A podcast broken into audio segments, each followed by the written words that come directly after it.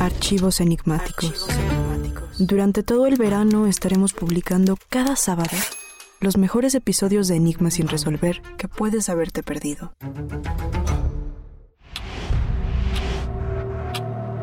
...3.30 AM... ...la hora de los muertos... ...la hora de las brujas... Descubre los terrores de la hora maldita en este episodio que publicamos por primera vez el 23 de enero. Gracias por escuchar, seguirnos y hacer de este podcast de misterio uno de los más seguidos en Estados Unidos y Latinoamérica.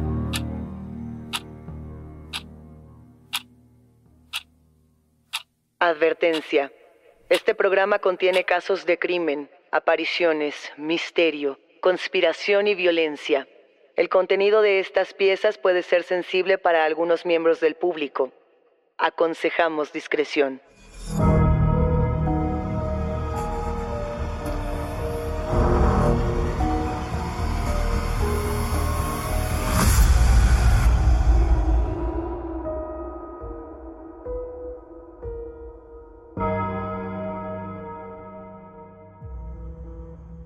Saludos enigmáticos, bienvenidas, bienvenidos de vuelta a nuestros testimoniales enigmáticos. Este episodio, lo saben, trata absolutamente de ustedes, de sus historias y de aquello que quizá no se atrevían a contar en otro sitio. No se olviden de seguirnos en nuestras redes sociales y también de que pueden ponerse en contacto con nosotros para contarnos sus historias a través de Instagram, Facebook o enviando un correo a enigmas.univision.net. Recuerden que pueden escucharnos a través de la app de Euforia o donde sea que escuchen sus podcasts. Y no, no se olviden de suscribirse o de seguir el show para que no se pierdan ni un suspiro. Imaginen que despiertan en medio de la madrugada, miran a su alrededor, todo se encuentra en profunda oscuridad. Toman su teléfono celular para mirar la hora. Son las 3.30 de la mañana y les inunda esta expectativa de que algo malo puede suceder, pero no saben exactamente qué.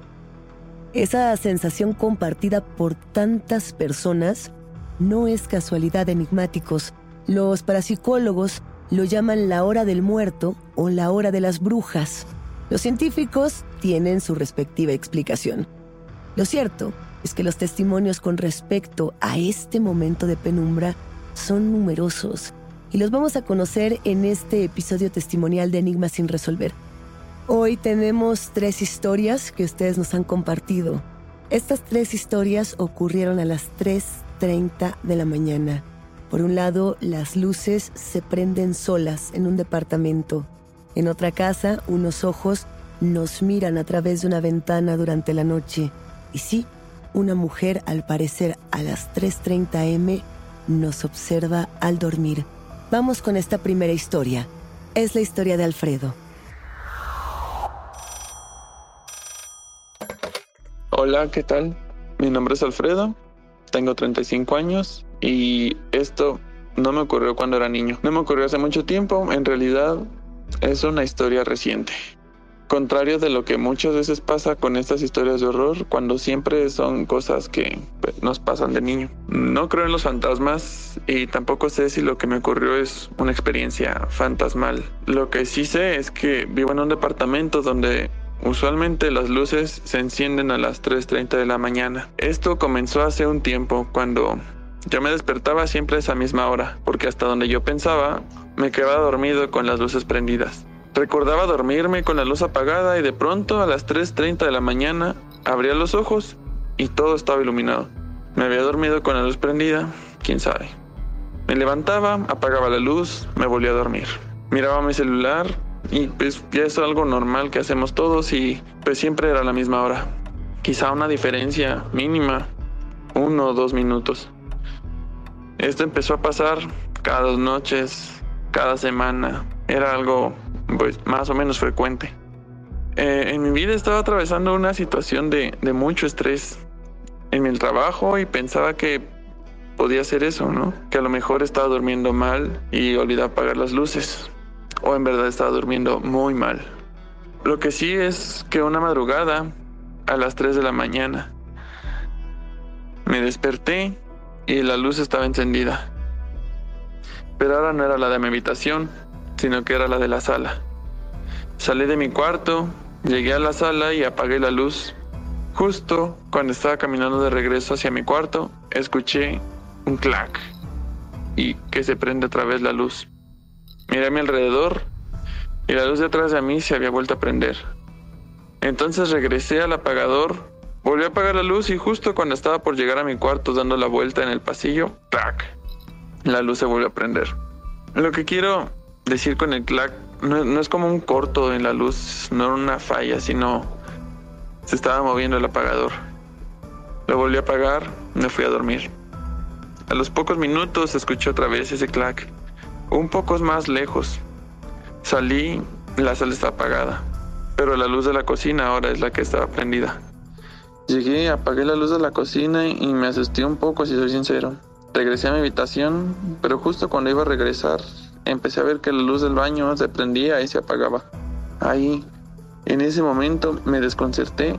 Pensé que había alguien en mi casa. Entonces empecé a recorrer los pasillos, la sala, el comedor. Llegué a la cocina del otro cuarto y demás. No encontré nada. Inclusive, recuerdo haber buscado en closets, ya más preocupado porque esta suerte de escena de espantos me desconcertó bastante. Llegó un punto en el que yo escuchaba de pronto que se prendía y se apagaba la luz al fondo de la cocina y ya no quise ni ver. Simplemente me fui a encerrar a mi cuarto y dije, yo prefiero quedarme dormido. A estar averiguando de qué se trata todo esto, no gracias. Ocasionalmente ha vuelto a pasar. No ha vuelto a pasar de, de la misma manera, con esa intensidad.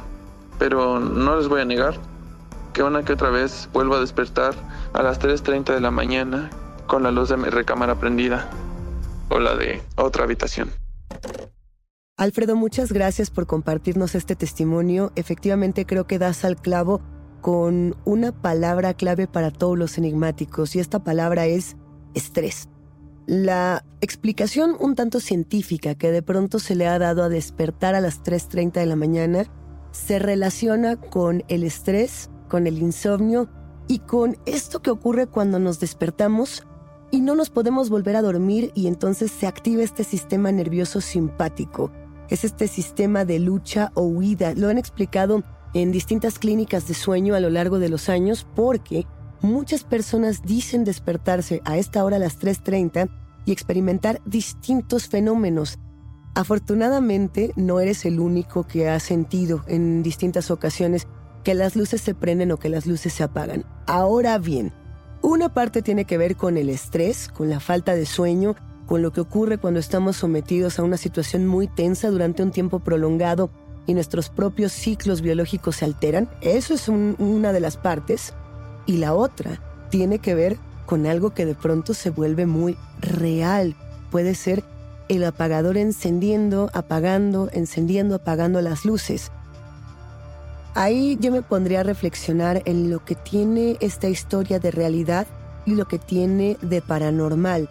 Si bien hemos estado explorando el tema del sueño como algo muy complejo y lo hemos hecho en otros episodios donde hablamos de episodios de mucho estrés, de mucha ansiedad, la parte de los apagadores, ahí, ahí me llama más la atención, ¿no? ¿Qué podríamos estar viendo? ¿Qué es lo que podrías haber sentido en ese momento?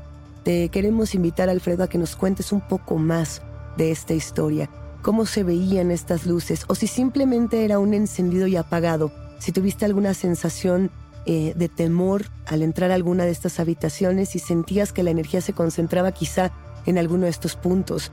Hasta donde comentabas es la cocina, el lugar donde sentías quizá que esta energía se concentraba.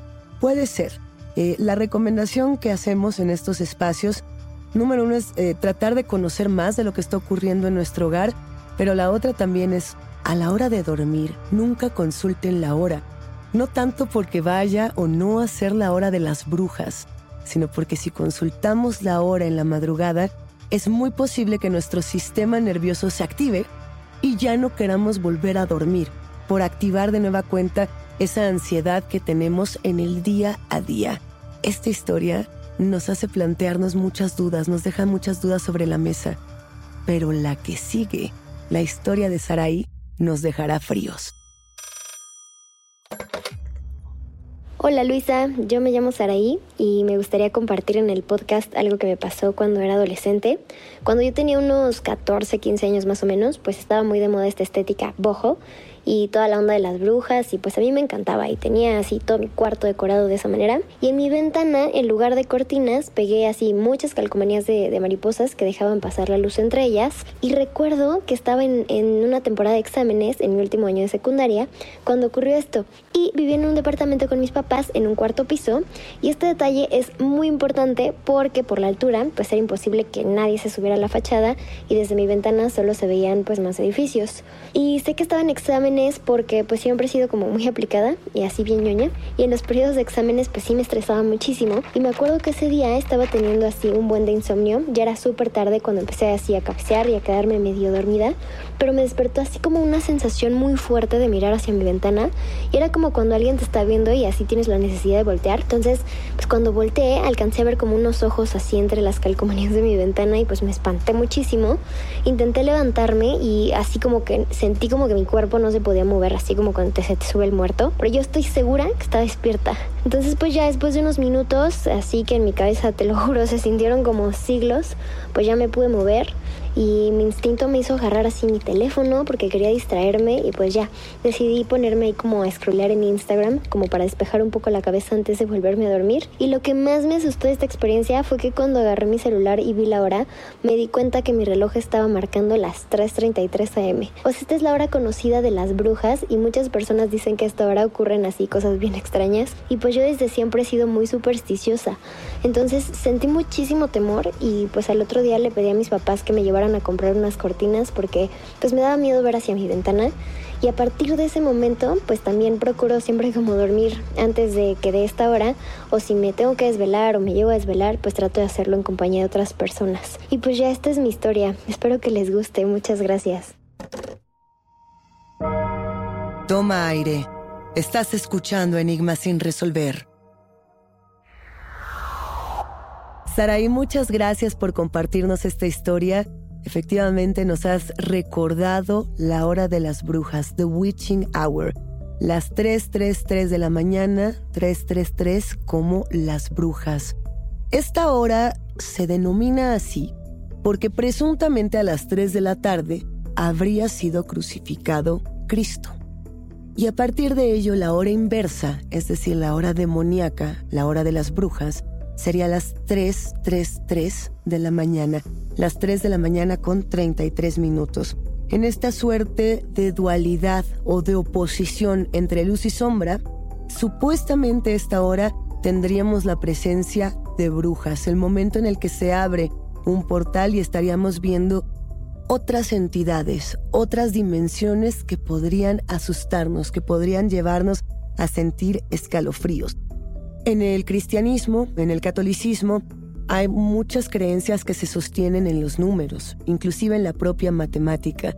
De ahí, por ejemplo, que se hable de este número del diablo como el 666, como este número de las brujas el 333, y esta contraposición, este contraste que se hace entre luces, entre sombras, a partir precisamente de esto que les comentaba, de Cristo como un punto, como un referente en la religión y en lo que vino hacia adelante, en lo que pasa en la actualidad.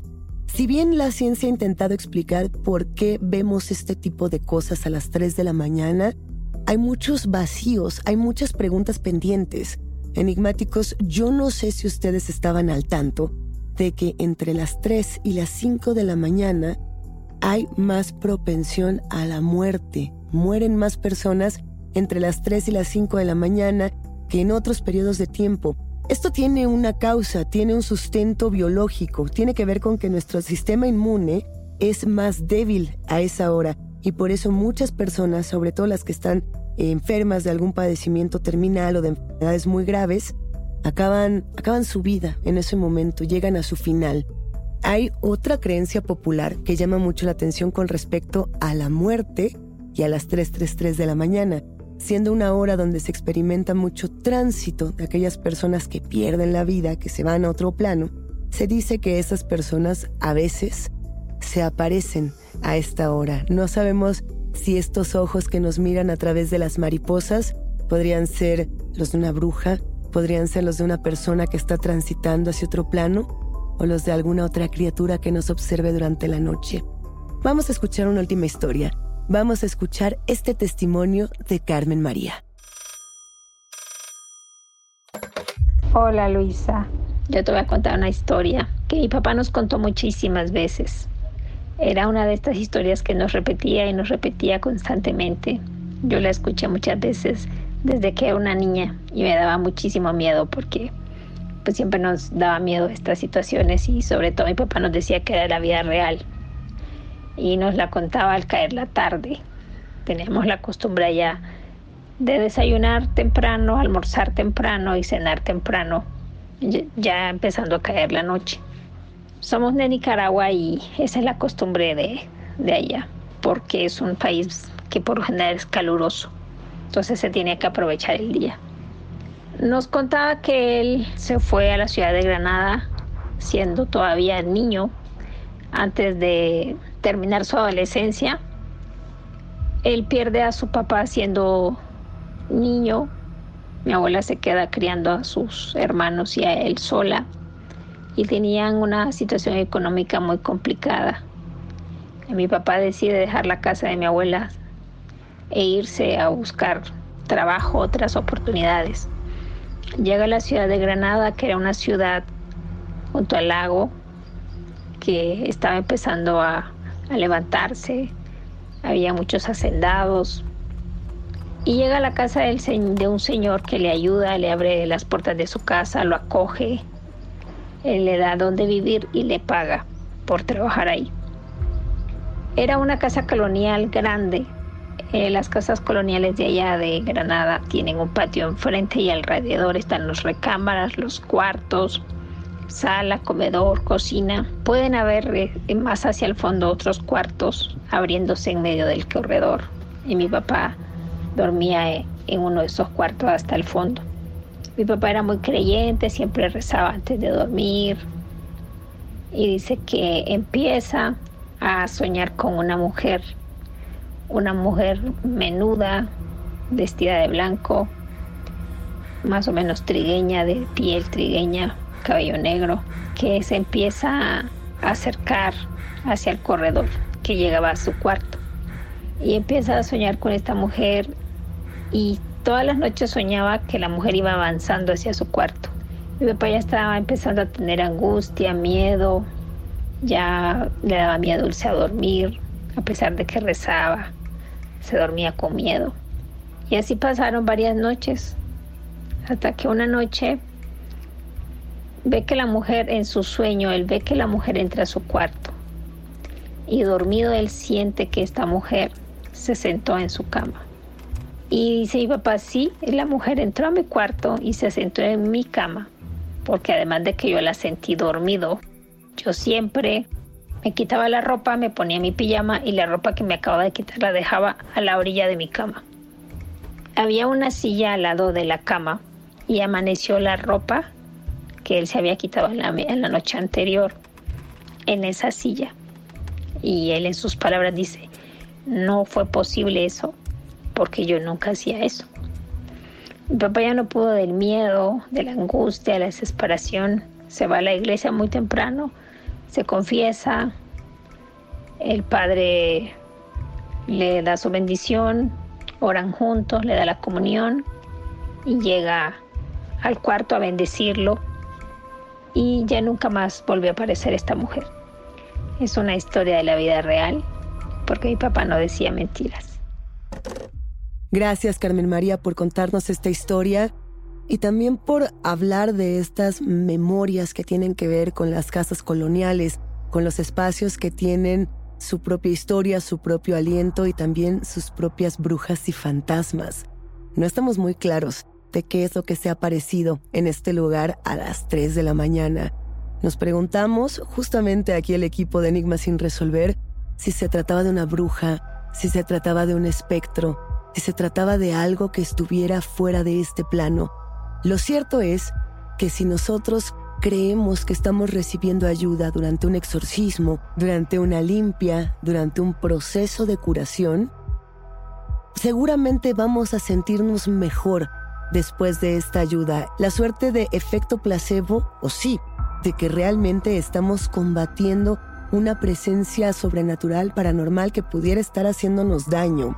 Según los expertos, eh, en esta hora, en las 3.33 de la mañana, las 3 de la mañana, se dice también que, que los espíritus buscan alguna forma de contacto con el mundo de los vivos, con este plano. Que una de las maneras de comunicarse, por ejemplo, es la parálisis de sueño, relacionándolo con lo que nos comentaba Saraí. Y que otra de esas maneras es manifestándose como eso, como figuras, como presencias que nos quitan el sueño. ¿Ustedes qué piensan de esta hora enigmáticos? ¿Tienen historias alrededor de este número del 333 de las 3.30 de la mañana? ¿Se han despertado a esta hora sin saber exactamente qué sucede? ¿Con ansiedad? ¿Con estrés? ¿Con miedo? ¿Han sentido que algo se sienta sobre su pecho? ¿Que algo los mira entre la oscuridad? Si es así, Queremos conocer estas historias, queremos que nos escriban a enigmas.univision.net y nos platiquen cómo son esas madrugadas que ustedes los dejan sin dormir. Hasta aquí llegamos con los testimonios enigmáticos. La invitación queda abierta para ustedes quienes construyen este podcast a que nos compartan sus voces en enigmas.univision.net y nuestras redes sociales. No se olviden de seguirnos ahí mismo y recuerden que pueden escucharnos en la app de Euforia o en donde sea que escuchen podcast. Denle follow o suscríbanse al show en donde sea que nos escuchen y así no se pierden ni un momento de enigmas sin resolver. Yo soy Luisa Iglesias y nos espantamos en el próximo episodio.